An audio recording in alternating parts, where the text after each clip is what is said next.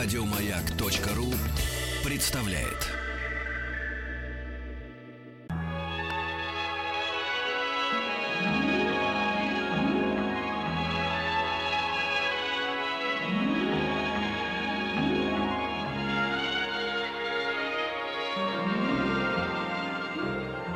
Уральские самоцветы.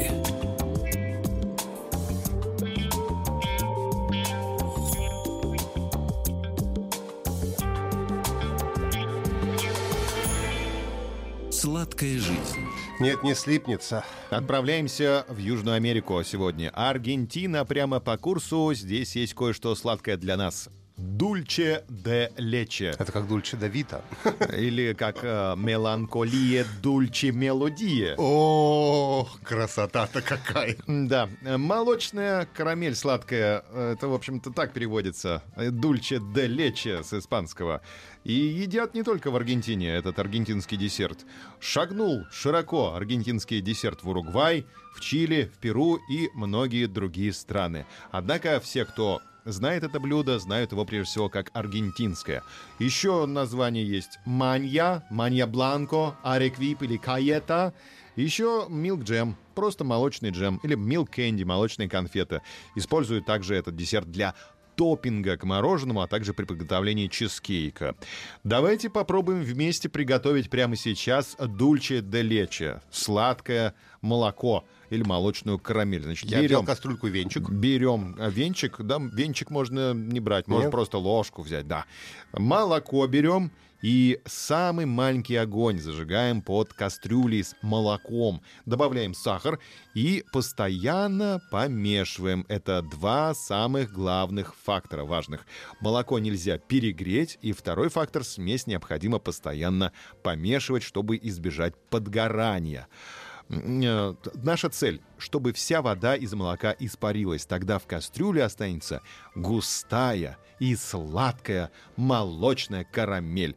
Лучше всего использовать козье молоко. А если у тебя молоко не очень жирное, тогда возьми самые вкусные жирные сливки и добавь их в молоко. Тогда у тебя в итоге появится м, такая тягучка на дне кастрюли, когда вся вода из молока испарится. На козье же пахнет.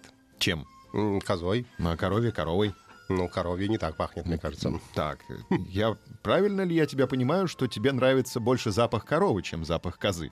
Ты правильно меня понимаешь. Мгм. Значит, твое детство прошло под коровой.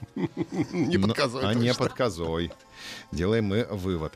Откуда же растут корни у этой сладкой тягучки? Давайте посмотрим 1829 год.